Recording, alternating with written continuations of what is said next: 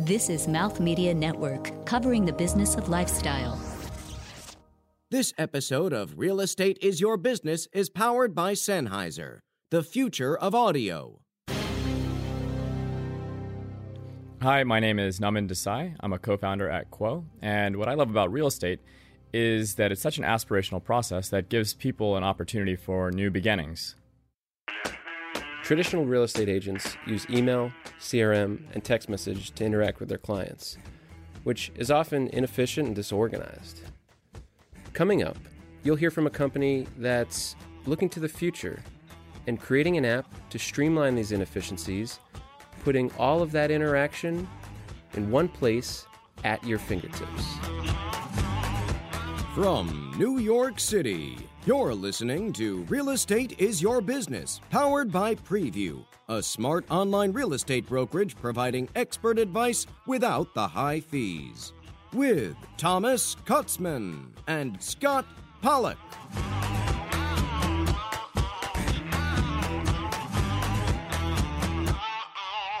Numan, thanks for joining us today.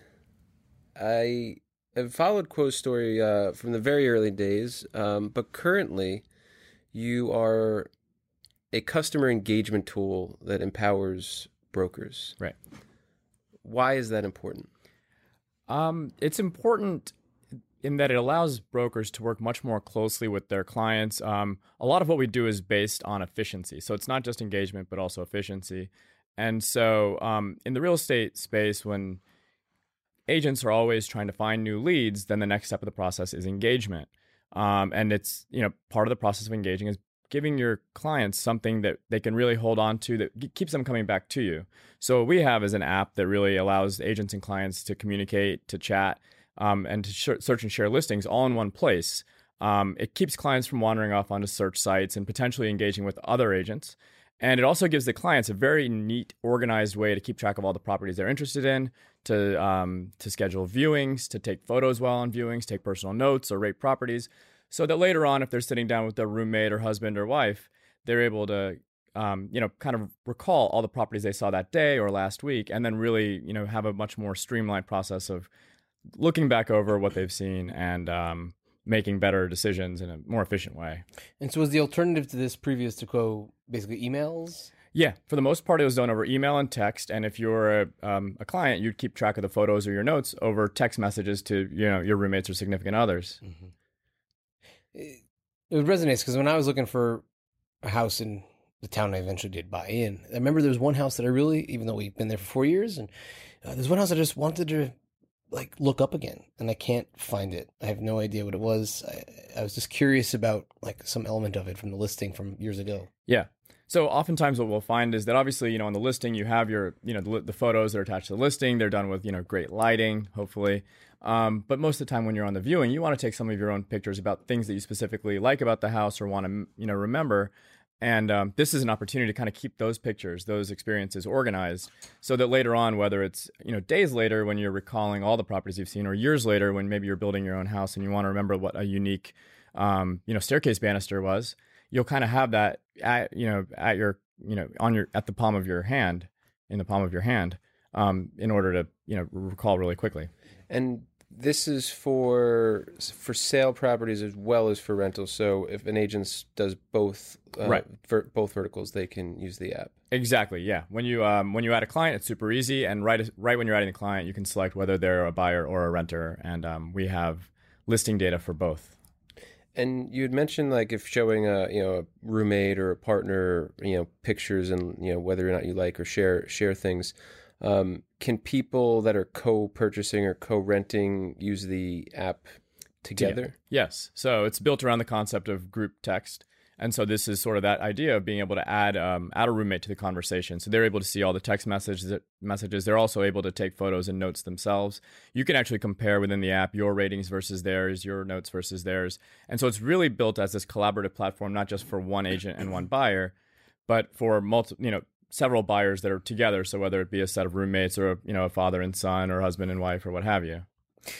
So whenever you're introducing kind of a new workflow to something that's had some legacy, like for example, emails and texts is now being replaced by multiple parties having the app. There's usually some friction to kind of starting up or some drop off. People accidentally text their their broker uh, Right. and forget to use the app. How do you kind of solve that? So a couple things. If I guess to start with on the design side, what we did is we really took into account what people are actively using and mimicked some of it. So mimicked a lot of that organic subconscious behavior. Um, for the most part in our app, a lot of the buttons look very similar to how things would work in iMessage or WhatsApp. So we've kind of reduced that learning curve. Um, in addition to that, and you know, to your point about people kind of maybe accidentally winding up on text message again, we've kind of created as many um, points of engagement and notifications to remind you that it's easier to do stuff within the app. So if you want to take pictures, it's easier to do it within the app. If you want to, um, you know, share feedback about a listing, it's easier to do it within the app. And we kind of send those notifications at the right time so that it, you know, contextually it makes sense to you. Um, in addition, there's just some natural efficiencies for using the app that you would say, oh, well, I didn't mean to send that outside of the app. Let me go back and just make sure it's also in the app.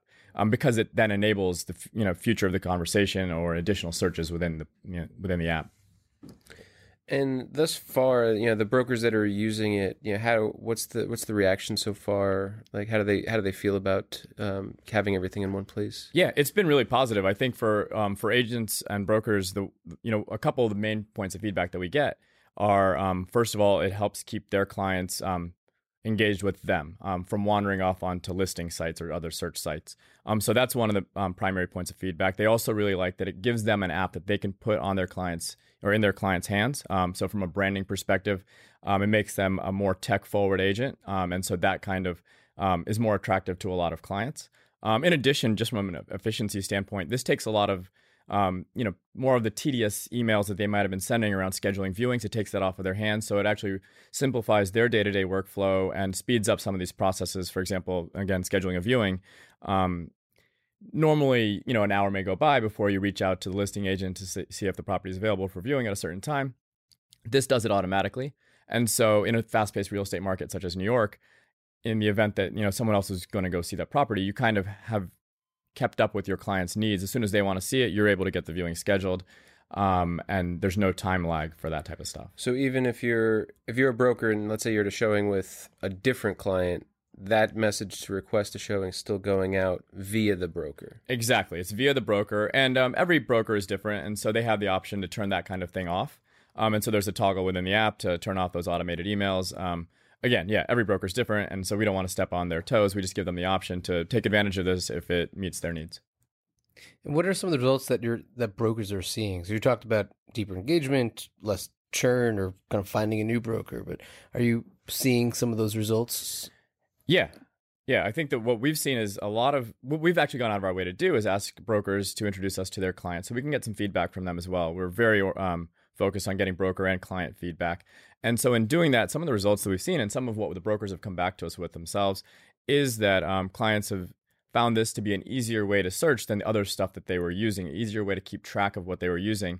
So, even when the uh, relationship for a buyer who wasn't looking for an immediate purchase kind of went cold, it, they were still searching within the app. And we actually have a functionality within our app where brokers can see what properties um, their clients are looking at. So they were able to kind of passively keep track of the search and then ping back in when something um, came to rose to their attention that they thought would be appropriate for that client. So they're not um, bothering the client unduly, but also have the opportunity to really um, rejoin the conversation at the right time um, and start it back up when something that really is meaningful um, becomes available. And and what really jumps uh, out at me about this is one, it's a great broker productivity tool. It's a great customer engagement tool, better customer experience. But there's a lot of data and analytics that goes into it. Where if you're sending people emails, all you have is an open rate or a click through rate on a link. Where this you have m- much more feedback from the customer to, for then an agent to then go help them um, in that process, or put m- even more technology around that to, over time. Right. But it seems like it's a great you know data and analytics uh, platform as well. Yeah. So everything that happens within the app, we consider data. And so part of what we're working on right now is building out algorithms that will um, proactively suggest the right property to individuals based on what other what other um, buyers such as them have uh, have liked before. And um, you know, we take every point of engagement. And We also have opportunities to provide some data back to um, sellers and sellers agents as well. Um, and so that's kind of a little bit of the game plan moving forward is really enabling the process to speed it up. Um, and provide more efficiency to agents to provide a faster process for clients using that data. Um, And as and as far as uh, the markets you're in, uh, this is currently in New York, um, and New York City, or what what parts of the market? Right. So we're in New York City, um, primarily focused on Brooklyn and Manhattan, and then we're also in Ohio. So we're in Cleveland, Ohio. How did that come about? So my co-founder and our CEO Amit is actually from Cleveland, and he has a pretty vast real estate network there. So when we started thinking about the future of Quo, um, certainly the New York's real estate market uh, mechanically works a little bit different than it does in other cities, and so we thought we'd take advantage of um, Amit having a real estate network there in order to kind of see how the mechanics of a Cleveland type market work, as there's some similarities then to how Cleveland or Atlanta or Denver or Phoenix may work, and so that was just a, a very logical, easy way to start um, testing out Quo in markets that operate much differently than New York City. Kind of testing out a first tier and second tier market simultaneously. Precisely. So, I mean, but some could argue that Cleveland's also a pretty pretty good place. Well, I was too. referring to New York as a second tier market. um, but as it relates to that, because it, it's it's a unique way to te- like pilot or test different styles of markets. What what have you discovered f- in those differences? Um, you know, certainly from a uh, technology perspective, the listing data is drastically different. Um, both of the MLSs have different types of data um, because New York is a city that builds upwards as opposed to Cleveland, which to a large extent, the sub- suburban areas especially, builds outwards. Um, which again, it, you know, is you know indicative of how a lot of other markets work. In terms of the actual um, agent interaction and client interactions within the app, we also started seeing that different technologies are used in different markets. So, for example, in Cleveland. Um, uh, agents generally tend to use something called CSS, which enables them to uh, schedule viewings right away. And so we've been working on integrating that so that we don't even need to use this automated email kind of from the back end to uh, to support the scheduling functionality. You can actually do it in real time within the app and confirm the viewing for the client right away. So there's absolutely zero lag time. And so those are some different efficiencies that we've started seeing in different markets. New York also has some of its own efficiencies. Yeah, the funny part with with when you look at the New York market, trying to schedule sometimes things for a client. I, I mean, I see even with our agents, like even if you can automate that process, it still can be problematic. So, I mean, if if if New York ever discovers something like uh, Cleveland CSS, that would be a, a home run, and I'd, Yeah. I'd love to see something like that come to New York. Yeah, there's CSS and there's ShowingTime, uh, ShowingTime, and uh, they both do a great job of um, what they do. It hasn't um, yet become something that's common in New York, though. And as far as you think about, you know, how how this rolls out, how you go to other markets over time, um, does it seem like obviously the, it it's great customer engagement for any market, but do you think it, this tool is more applicable to a vertical market versus a more suburban market? Um, I think the um, the probably the characteristics of the markets that we'll initially try to um, to go after are more that they're um, highly transient. A lot of new folks moving to town. A lot of people buying new properties. So markets where there is a lot of um, you know buyer and seller activity. Um, so you know when we've kind of looked at census data and stuff like that, we pinpointed certain markets that we think meet those criteria of really having a lot of volume being done. Um, with volume comes you know tra- you know there's a lot of transactions, but a lot of things are moving on and off the market very quickly. And certainly an app like ours that's built around engagement helps um, agents and their buyers um, not lose that opportunity to buy that next house um, at the right time before it moves off the market. Yeah, you, you you maintain that level of feedback and data even if even if those properties uh, come off. Yep.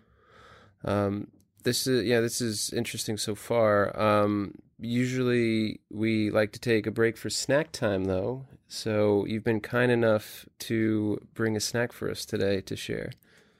Yeah, uh, I've got some donuts from Cousins Dozens. Um, it's a, uh, d- a donut store in the DeKalb Market in Brooklyn. So our not heard of team works uh, pretty close to there, and um, it never hurts to have some pretty good mini donuts nearby. So I've got you guys some donuts. So mini donuts, not a munchkin. Yeah. So these are well, I guess they theoret- no, they're not donut holes like you would get at um, are or munchkins like you would get at Dunkin' Donuts. These are miniature donuts. These are just Um, donuts for babies. I think there's two types in there. One's glazed and one I believe is caramel. Here's some. Uh, Those are good. Thank you. forks.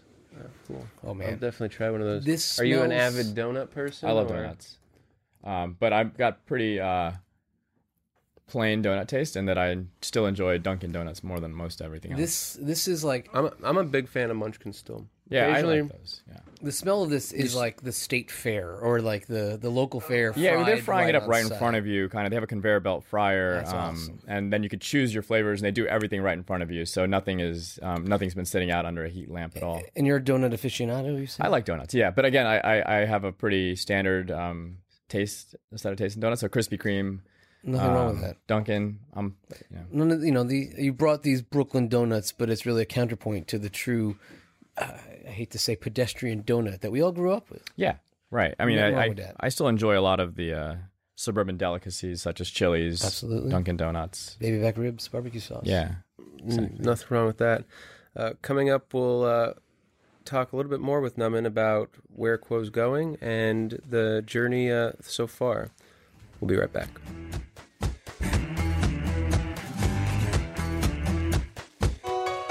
Looking to buy a home in New York City? Get more with Preview's industry leading Smart Buyer Rebate.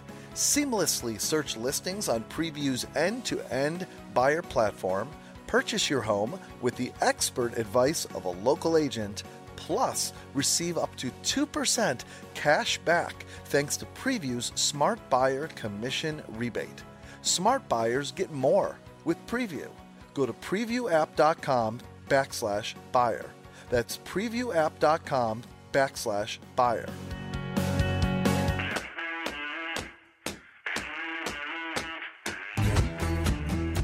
Hey, everybody, it's Tom.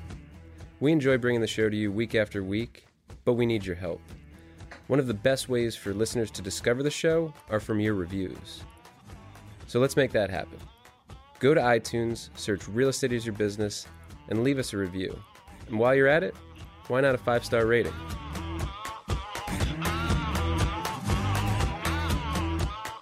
Numan, you were describing how Quo is not only a broker productivity tool, but also a customer engagement tool. But that wasn't always the case. Uh, tell us a little bit about the journey uh, to where you arrived at the current product.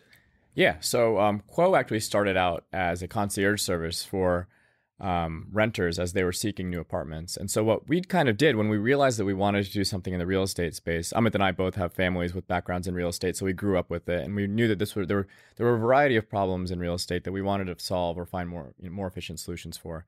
So to start out, we just did a lot of focus groups.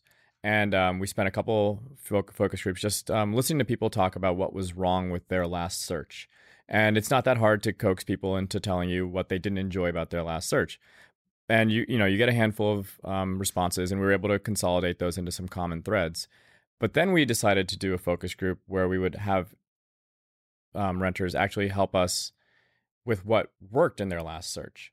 And that's when things got interesting. So um, after we kind of got some peculiar looks at the beginning of that, those focus groups, um, people started really talking. And the one thing that we realized that was a very common thread was that um, the thing that helped them the most uh, throughout their searches was when they had a friend that would help them.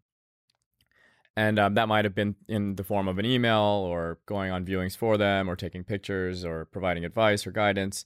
And um, one thing that Amit and I realized after that is that we've been casually doing this for our friends for years. So whenever friends would move to New York, um, I kind of had an email that I'd pre-written that I would just forward, and then I would add a couple apartments here and there. Every time I had to resend it, I'd be like, "Oh, well, this is also a cool place," and you know, it, it meets the needs of my friends and their friends. And um, Amit had been doing similar things as well, and so we thought to ourselves, well, this could be an interesting business model to provide a concierge uh, to a member um, who's looking for help with their apartment search. And so we put out an ad on um, AngelList to see if there were other people similar to Amit and I who, for whatever reason, enjoyed doing this and had kind of an eye on real estate passively. Um, and what we found was that there are a good number of people. So within a couple days, we had a team launched in New York and in uh, Cleveland ready to concierge for um, members of Quo. And so what they would do is get to know the um, these members. They kind of learn a little bit about their search budget, um, lifestyle, etc. And then they would um, email them with listings that they thought made sense. Whenever the member liked it, the concierge would act as a personal assistant, contact an agent or a broker, and set up the viewing for them. And then the, that relationship would progress um, however it may. Um, and as we were, you know, doing this, we also understood that this wasn't necessarily a totally scalable approach. And um, what we wanted to run was a technology company, not so much, a, you know, an operations company with a large, large team of concierges. So we started doing more focus groups. This time with our concierges and our members to understand from the concierges, you know, how we could make their tasks easier, and from our members, how we could make their interactions with the concierges easier.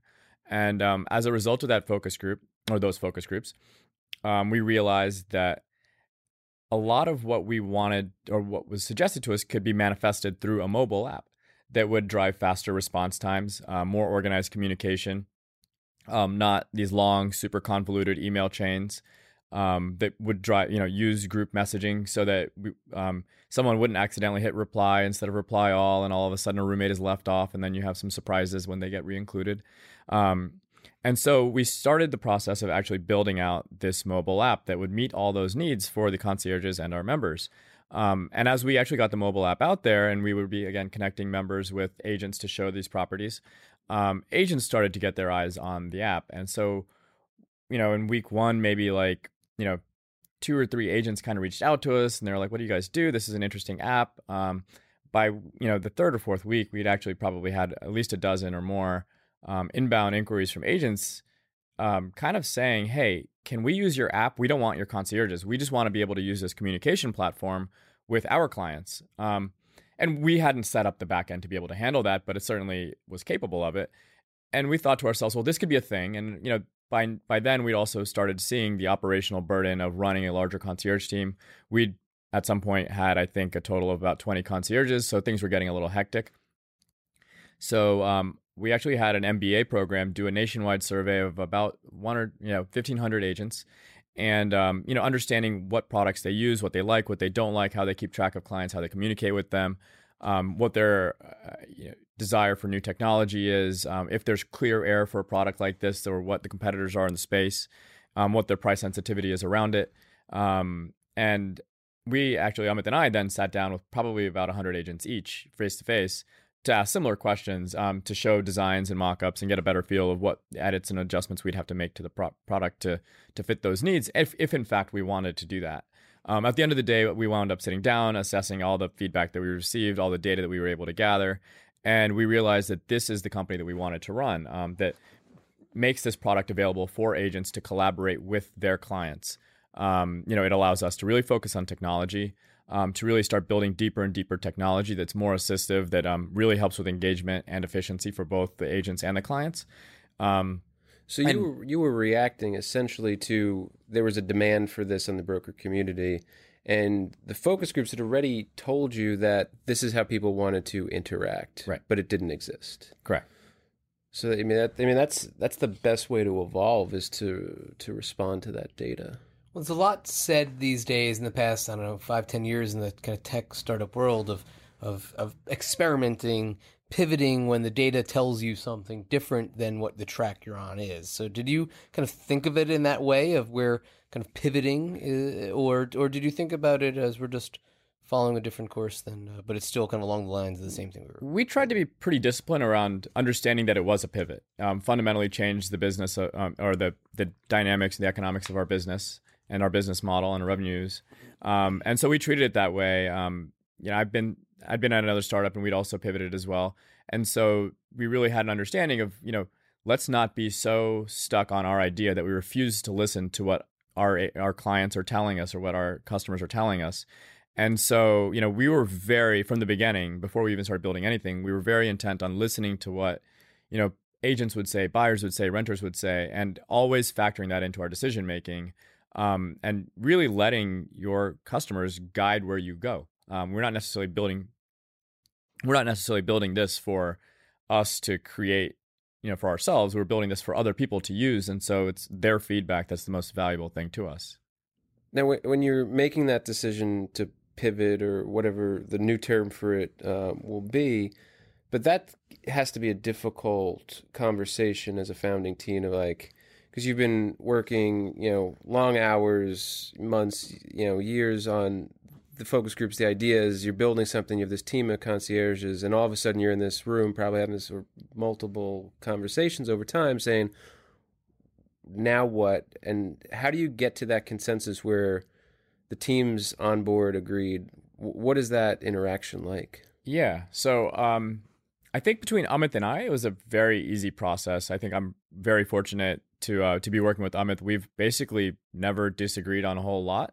Um, we've seen eye to eye. We find we have different ways of getting there, but um, we both gather and process data differently or information differently, but we always wind up generally in the same place. Um, and that allows us to really take my ideas and his ideas and meld them together in what we think makes the most sense. Our skills kind of align that way as well. Um, so for both of us, as we were gathering more data, as we were feeling the day to day strain of running an operations team, we both subconsciously started realizing that this has to kind of change in order for, in order for our company to be successful. Um, in order for us to also individually be happy.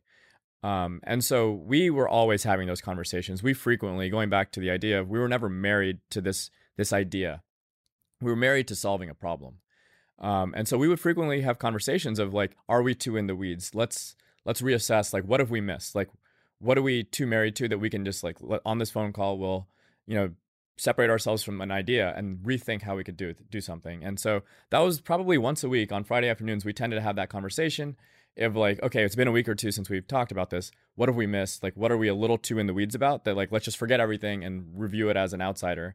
And um, I think always having those kind of conversations to reset and distance ourselves from the emotions of the company um, helped us keep an eye on what you know what trends we were seeing that we otherwise might have wanted to ignore but shouldn't have been ignoring. Um, and then you know the decisions around uh, around the team as well. I, there were some difficult conversations, certainly, as you know you have a team of concierges and you're moving to a different model. Some things um, have to change in that regard. Um, but our team was awesome. Our concierges were all phenomenal, phenomenal concierges. Um, they understood the vision. Um, they got it. They were also seeing the feedback from clients about how the app was suddenly easier to use, and um, oh, pardon, they're seeing the feedback from members about how the app was easier to use, and they were also hearing the feedback from agents and brokers about how they wanted to be able to use a product like this on their own. And so I think for them, it also made sense. They understood it. So we gradually wound down operations um, with that concierge model as we were um, simultaneously doing the development work to uh, prepare ourselves for this SaaS model. I mean, so when you have those conversations with your, your co-founders, great that you're aligned, your team, great you're aligned, uh, it, it seems like though it's harder than you might suggest for most people to kind of disassociate from the emotional attachment to the vision and also to have those conversations with other folks like let's say investors or or customers or or even members of the team as you suggested you guys did to make that change. How did you find yourself are you naturally inclined to be comfortable with those kinds of changes or did you find there's a process that you follow to kind of separate yourself? Yeah i mean i i think for amit and i both we have kind of backgrounds that involve a lot of data. And so we don't always doubt the data. We'll go with our gut, but our gut is oftentimes to really listen to other people and what it, what they're saying um, and what that data in aggregate tells us. Um, so I think you know based on our individual natures, it just wasn't very much of an emotional process. It was just let's make sure we're doing the right things for our investors, for the opportunity to change something in real estate and provide um, as much efficiency to as broad of an audience as possible. Um, so, you know, everyone has second guesses. And so in the first week or two where we'd kind of set our dev team on the path of, you know, moving towards a SaaS model, you know, we would we even then we were still like doing focus groups, even though we'd started the process. We were double checking and triple checking to make sure that we didn't hear what we wanted to hear and we weren't ignoring what we should have been listening to. Um, and we would compare notes and hope that you know if I missed something, he would catch it, and vice versa. Um, we we were vetting it with our concierges to make sure that that's what they were hearing because yeah, like I mean, no, there's no guarantee that we were right. Um, so we continued to do focus groups even after we started the, the dev process. Um, but I think by nature we were just because we both had experience at previous startups. We both were very familiar with the idea of not being too married to the idea. We were both familiar with the idea of, you know, launch faster. Don't perfect something because you think it's the right thing. Just launch it, get feedback, see what people are saying, and then iterate. Let people help you with your work instead of just focusing on coming up with the perfect idea all by yourself. And that's what the intention that we started out with was let people help us. Now, as you've rolled it out and it's in the hands of of various brokers, what's the pushback you've gotten from brokers? Obviously, the, there's the clear benefits, but what's the pushback? Yeah, I think um, you know the number one point of pushback that we generally will hear, and it's something that we've listened to and tried to adjust for, is how do I get my clients to download this app? There's a little bit of friction there, no doubt. Um, and so we've tried to create some um, educational email campaigns and made it as easy in, uh, in the actual physical process of adding a client and make it very clear for the client what's the value out of using this app versus um, existing things like email or text. Um, certainly, it's not 100%. Um, and there's going to be clients who prefer to operate using email or text or face to face. And, and, you know, and that's part of life. Not everything is going to have 100% adoption, certainly not in real estate, especially. Um, so that's definitely one point of pushback that we've seen. Um, I think you know as we sit down and we still do focus groups with agents, probably at least once every two weeks, if not once a week. I'll sit down with a couple, two, three agents and um, and chat with them and try to start from scratch and make sure that again we're in the right place. Um, and so some of the you know the pushback we get there or the feedback we get there is really around um, you know small features and data and you know, can you show this type of stuff? Can you show that type of stuff? And sometimes, you know, we're constricted by the data in an MLS, and um, so we can we can only do so much sometimes. And you know, that's that's part of growing is that you can't bite off more than you should you should, or you can't bite off more than you can chew. So we try to be cognizant of that. Um, and then as far as the the agents that have been using it and their with their different adoption rates, do you find there's a style of agent or that tends to have better success with with the app? Yeah, I think definitely agents that are used to having their phone in their hand, um, agents that tend to have a number of apps installed on their phone, um, they're already using their device, their mobile phone, for productivity beyond just um, email and text, and so they can they clearly see how this type of um, product fits into their day to day.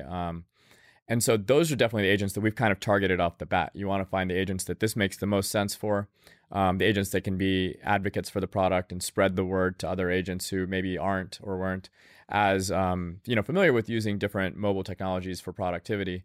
And so those are the agents with, that have been absolutely the easiest to work with. Um, and then as they help get the word out, they share their experiences with other agents. Then that process then becomes a little bit easier as well. Yeah, because the the other tough part, and we we previously had a, a guest on that was focused on an you know, email productivity tool um, or a new style of an e- a CRM for for real estate. And do you find that there's an issue with real estate agents being independent contractors that they're not required to use you know one app or the other, or or maybe that's to your advantage because they'll they'll get the benefit of right. it. Right. There's pros and cons to it. So certainly, as we've been dealing with initially, we started out dealing with individual agents. Them being independent contractors actually worked uh, in our favor. Um, they had the autonomy to make whatever decision they wanted for whichever products and they wanted to use to um, facilitate their careers. Um, and so for them, you know, it was just one person that needed to make the decision themselves. Um, but then as we started talking with more and more teams and real estate firms, then there becomes this question of um, adoption within the organization and any kind of cultural change that comes with it. Um, certainly, I think the trend over the years in real estate has been that many tools that are provided by the organization aren't adopted at extremely high rates. And so we've tried to be very cognizant of that as we talk with firms and teams to build an app that really lends itself towards that adoption. Um, and also, a lot of what we do is actually selling into these smaller groups, whether it's individuals or teams, and then having that um, seed the actual enterprise sale. So a little bit of that issue with adoption is already taken care of because there's already a, a handful of users that are using it within the company. Now, you mentioned earlier how if you had a co-purchase or a co-renter, you can both use the app together. How does it work for you know the, like when you talk about the rise of the the teams across all these organizations? Can the different team the teammates with on the broker side Yep. Co-use the app. So just like you can have a couple different buyers that are working, you know, buying together, you can have a couple different agents that are handling something together, or you can have a real estate assistant that they're they're working with, you know, so that you know if someone's out of town for a weekend, the client is always taken care of. There's always someone receptive, listening, and ready to you know work with them. And so we've built it around that concept as well. Yeah, because it goes back to your original point of you know, when people send something and someone replies versus replies all. If if you have ten people on an email chain or they're part of a team it's kind of yeah. useless at that point if somebody doesn't get replied to. Yeah, the team collaboration was a must-have. I think on you know day one when we started specking out this new version in the SaaS model, we knew that the team collaboration piece had to be there. Um, the number of times when we were in the concierge model that we would see someone reply and not reply all, and suddenly five or six people are no longer on the chain, and the chain progresses two or three more messages, and then things fall apart. It happened so many times that that was like an obvious must-have feature um, for for the agents to be able to work together, and also for the clients to be able to work together. Interesting. Um, this has been a great discussion so far of of Quo, uh, and when we come back, we'll hear a little bit more about you uh, and some personal questions. We'll be right back.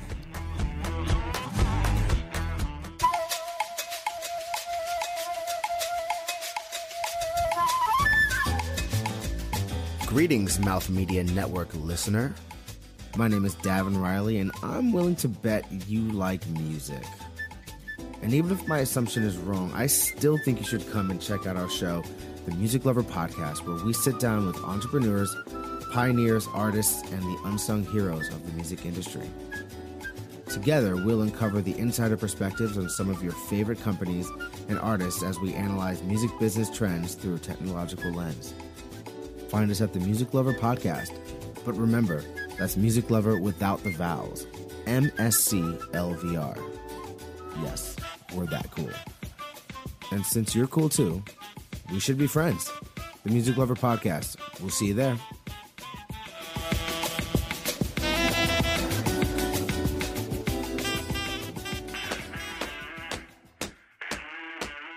Keep up with the show on Instagram and Facebook at Real Estate Biz Show and with hashtag Mouth Media. Plus, check out all of the Mouth Media Network shows at mouthmedianetwork.com and wherever the best podcasts are found.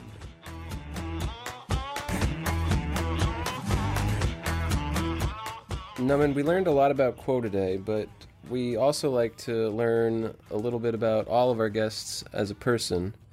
And I'm going to pass it to Scott to kick things off. So you mentioned a couple times that you were with more than one start of this pivot, Quo and before. Maybe tell us a little bit about your, your whole journey, how you arrived at this kind of zen-like state of being totally comfortable with uh, with changes in your business. So yeah, before I was at Quo, I was at ClassPass, and um, I actually started as the first employee at ClassPass, and at the time it was named Classtivity. And so the pivot um, for ClassPass is actually embodied in the change of name. And um, very similarly, a lot of what triggered that pivot was, what was the based, pivot, by the way? Um, it went from being a uh, booking and reservation site where you'd be able to go online and see that there's a 430 class at such and such studio, and you could book that particular class, into a model where you're able to book or you're able to buy a package of classes and then um, use those, um, you know, your one or two of your classes here and one or two of your classes there. Right. And so the ability to sell people multiple classes with the freedom to choose later where they used it turned out to be this really interesting consumer behavior that started off as a bit of an experiment and turned into um, a bit of the foundation of, an, of a new business model. Um, but it was all you know based on really looking at the consumer behavior, gathering their feedback, understanding what they were doing, why they were doing it, and listening to that and um, accommodating for it. It, it makes a lot more sense why you're so you were so focused focused on focus groups. Uh, no pun intended. Um, I think you meant that pun. I'm, I probably meant that Yeah. pun, but It's a valid don't, lie, pun. don't lie to us.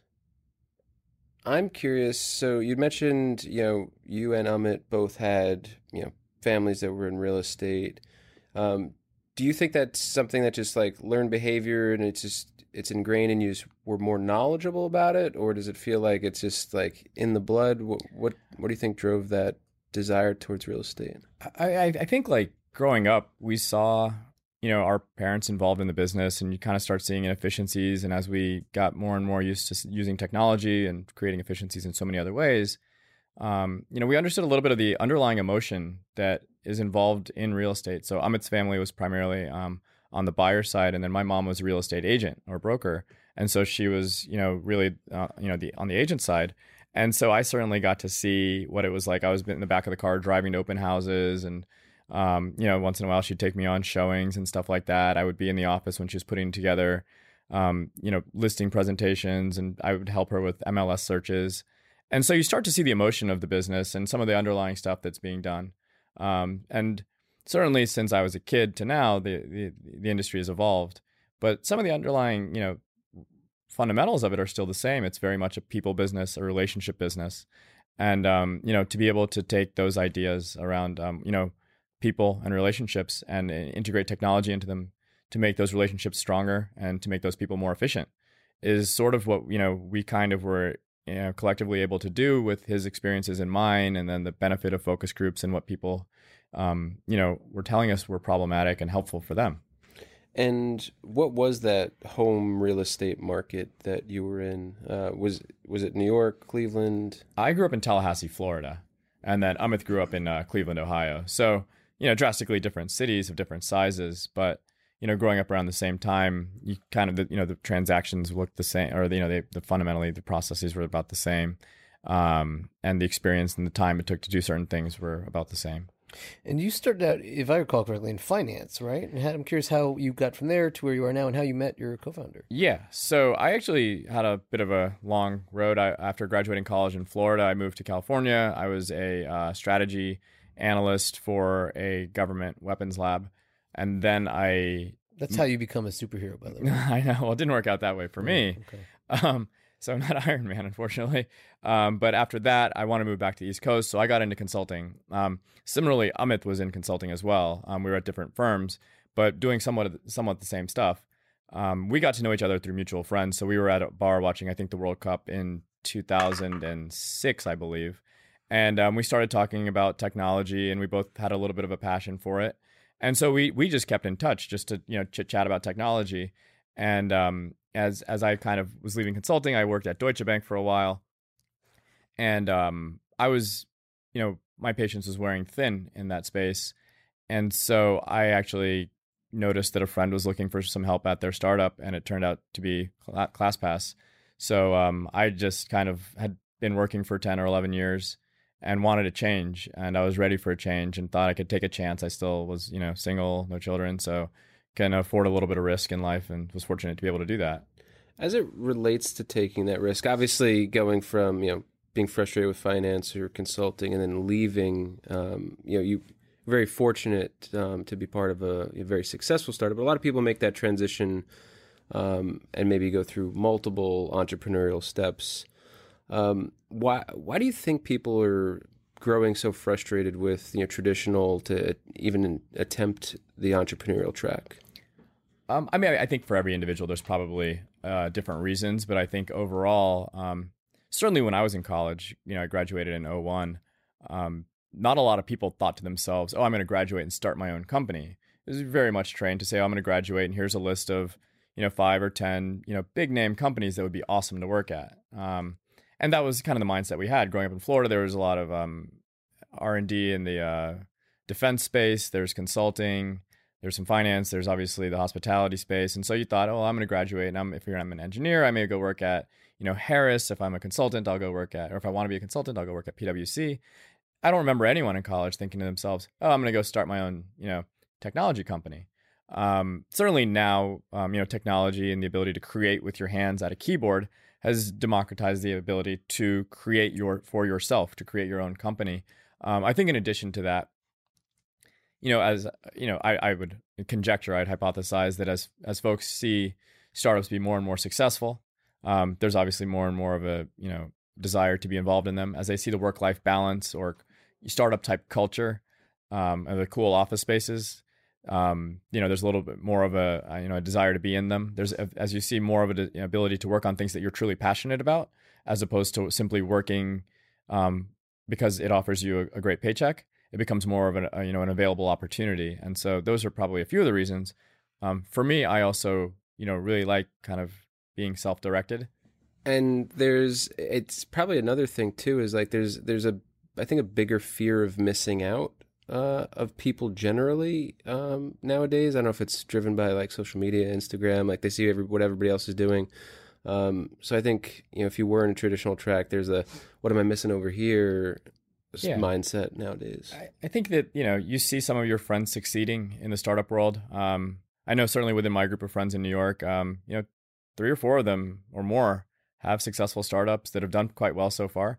Um, and so you know you start thinking to yourself, well, I've had ideas, I've had passions, and it starts to become a more realistic idea. Um, certainly, you know, I have friends that will come to me from time to time and sit down with a business idea and we hash it out or work on a deck and you know you know, I kind of encourage people if you have the ability without, you know, unduly risking your savings or, you know, well-being, if you have, a, if you have an idea and you've vetted it and you've been thoughtful about it, you know, if, and if you have the, you know, personality to handle some of that stress, um, give it a try. Yeah, some people are more risk loving than uh, than Right. others. Yeah. We like to give all of our guests the opportunity to leave us with a final thought, and usually it's you know it could be about the bus- your business, could be about your outlook on things, uh, the company, life. Um, what would you like to share with the audience? Life is really all about finding your passion. And um, a lot of people think that oh if i follow my passion i won't be able to get paid um, or i won't be able to earn what i think i want to earn. Um, i kind of disagree. I think that if you find your passion and you really pour yourself into it and if you're smart about it um, and you have some patience there's opportunity to make more than you would ever make in any other profession um, by following your passion and um, you know doing what you think is right. And so that's kind of been a bit of our guiding star in this is that you know we really enjoy what we do. Um, to us you know going to work it doesn't feel like going to work. Like staying at home if you're sick feels really terrible, actually, because you have FOMO about going to the office. And that was a feeling that I'd never had um, in all my jobs of consulting in banking or whatever. And so I think that if you're able to feel that and you're able to really then enjoy it, um, you put in the time, you put in the energy, um, and you don't feel like you're working, and it leads to more success than you may have had doing something that you know you're good at, but you didn't necessarily love passionately. And for the folks that want to be able to reach out and connect with you and the brand, how can people reach you? Uh, sure. So you can uh, reach out to to Quo um, on any of our social media. The uh, handle on everything Instagram, Facebook, and Twitter is at Find Quo. And for me individually, uh, if you want to reach out, you can reach out to me via LinkedIn. Uh, my first name is Naman, N A M A N, and last name is Desai, D E S A I. Naman, thank you so much for being with us today. Um, and for all those listening, thanks uh, as always for listening. And for Scott, Bye, everyone. I'm Tom, and real estate is your business. You've been listening to Real Estate is Your Business. To suggest guests or content for this show or to become a sponsor, email us at realestatebizshow at mouthmedianetwork.com. Keep up with the show on social media at Real Estate Biz Show. That's Real Estate B I Z Show. Episodes available on iTunes, Stitcher, and Google Play, along with our website, realestateisyourbusiness.com. Produced by Mouth Media Network and brought to you by Preview. Copyright 2018, all rights reserved. No portion of the episode may be distributed or published without the express written permission of the producers. Thanks for listening.